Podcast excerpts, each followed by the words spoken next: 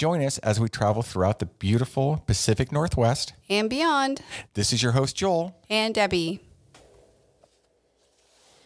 Hey, hey, this is Joel and Debi. Oh, actually, no Debi today. We're going to try this um, podcast without my partner. Um, see how it goes. It's not going to be as much fun. I'm going to be honest with you right now. Um, but Debi's been super busy, and I wanted to get a podcast out. So uh, here we go. So today we're going to be talking all about pickleball. Yes, the sport that is taking over America, maybe the world. I'm not sure. Um, yeah, basically, it's played with a oversized ping pong paddle and or a super small tennis racket without strings and a wiffle ball. Um, and I started playing recently. There's a park super close to my house, and there's like a game over there multiple times every day, it seems like. Um, it's been awesome. The camaraderie, sense of community has been great. Um, even if you're super new, um, the folks over there are happy to help you and teach you and be patient, all the above. I think I've played like maybe five times now, and I'll be honest, I'm getting better.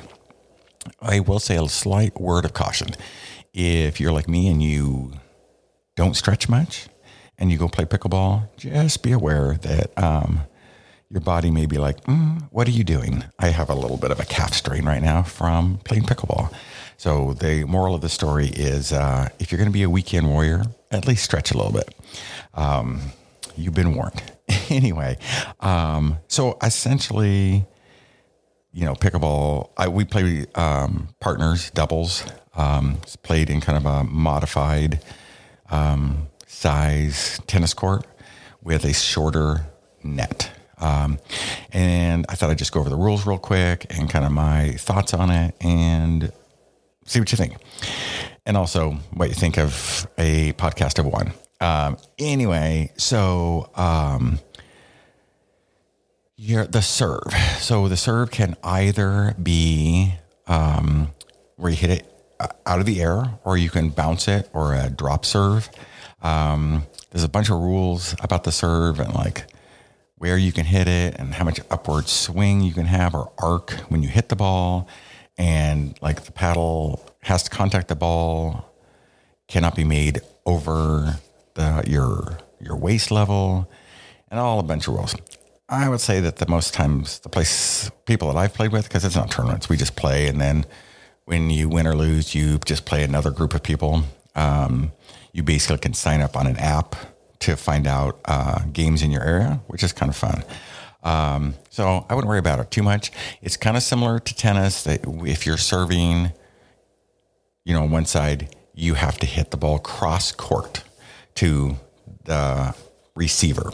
The catch there is is there's a section of the court called the kitchen, and it's basically I'd say like three feet maybe back from the net. And if the ball goes over but lands in the kitchen, then the serve is no good. And unlike tennis, you don't get uh, a second chance. There's no faults. So, um, like if you hit it in the net, tough luck. Um, if you hit it in the kitchen, tough luck. If you hit the net and it falls over the net, lands outside of the kitchen, it's still good. Um, it's interesting. Uh, but just uh, try to hit it and just get it, you know, the deeper you can serve, the better off you're going to be. It doesn't have to be hard, but you want to keep it deep so that the person can't sneak up on you. Um, one of the other rules that is different than tennis that it's taken me a minute to get used to is the ball has to bounce one time on either side. So when you serve, it has to bounce before they can hit it. Then when they hit it back, it has to bounce before you can hit it. Then after that, you can hit it out of the air with some caveat that you can't hit it. You can't step into the kitchen to hit it unless it bounces into the kitchen and then you can hit it, but you can't hit it in the air and step into the kitchen. You can be on the outside of the kitchen and hit it um, as long as your feet don't enter the kitchen. If this sounds complicated, it is a little bit. My first two games, I was just like, can I hit this ball or not hit this ball? I was very indecisive. But I'll be honest, once you play it a couple times, you kind of quickly kind of pick up like when it's okay to hit it and when it's not okay to hit it. Um, but it's fun. Like it, you know, it gets to, um, you know, like you can have some really fun rallies where it's like kind of bouncing back and forth, and um, you know, especially when you're up kind of close to the kitchen area and you're you're dinking and volleying, it's actually super fun. Um, let's see the the way the scoring works. So again, the first person that serves, the serve is zero zero two.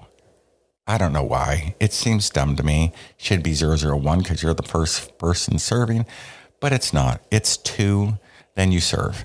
If you miss your serve for whatever reason, then it goes to the other team and then they serve and they are serve whatever the score is, say 001. Then they serve. When they're serve, when they quit winning points, then the other person on their team gets to serve. So then it's whatever the score, 002. Then if that person screws up, then it goes to the other side, and then you're one and two. It's a little confusing to me. I don't know why it's set up that way. Um, you can only score points when you're serving. You can't score points um, any other way. And so, again, it's a little confusing. You call out the score and then you go from there. Um, let's see what else. Um, that's the main ins and outs of it, I think. Um, again, beware of the kitchen. Uh, serve. People will help you. It is super fun. I'll be honest. I found it to be, um, yeah, again, like I was saying, the camaraderie is awesome. You can, there's a, uh, here, there's a app that you can um, join to um, find out if there's ones in your area. It's called Playtime Scheduler. And basically, you set up an account and um, then it'll show you like the day and time where there's games set up. So, for example, today by my house, there is um, four games going on. And um, with that, there's you get a ranking. So kind of like if you're not very good, you're like a 2.0. And then you kind of go from there. And it's kind of self-assessed assessing. But like so this morning session was kind of a beginner session and it was a 2.0 to 2.75.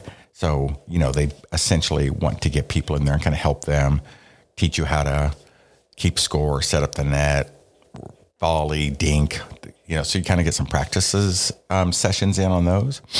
And then there's also some harder ones. There's a 3.25 to 5. So those guys or and gals, these people um, clearly would be super good. Um, and if your ranking is below that, like don't sign up for that one. Like they want it to be a competitive game. Um, so anyway, but you can go look on the app and then if you see one that you're interested in, you click on it. And then at, as long as it's not full, and most of them fill at like 36 people, then you can add your name and then you show up. And then uh, in the app, they kind of, uh, the app mixes up all the names and then that's who you play with and against. Um, so it's pretty fun. Um, and, you know, like I, like I said, I've played like five times, I think.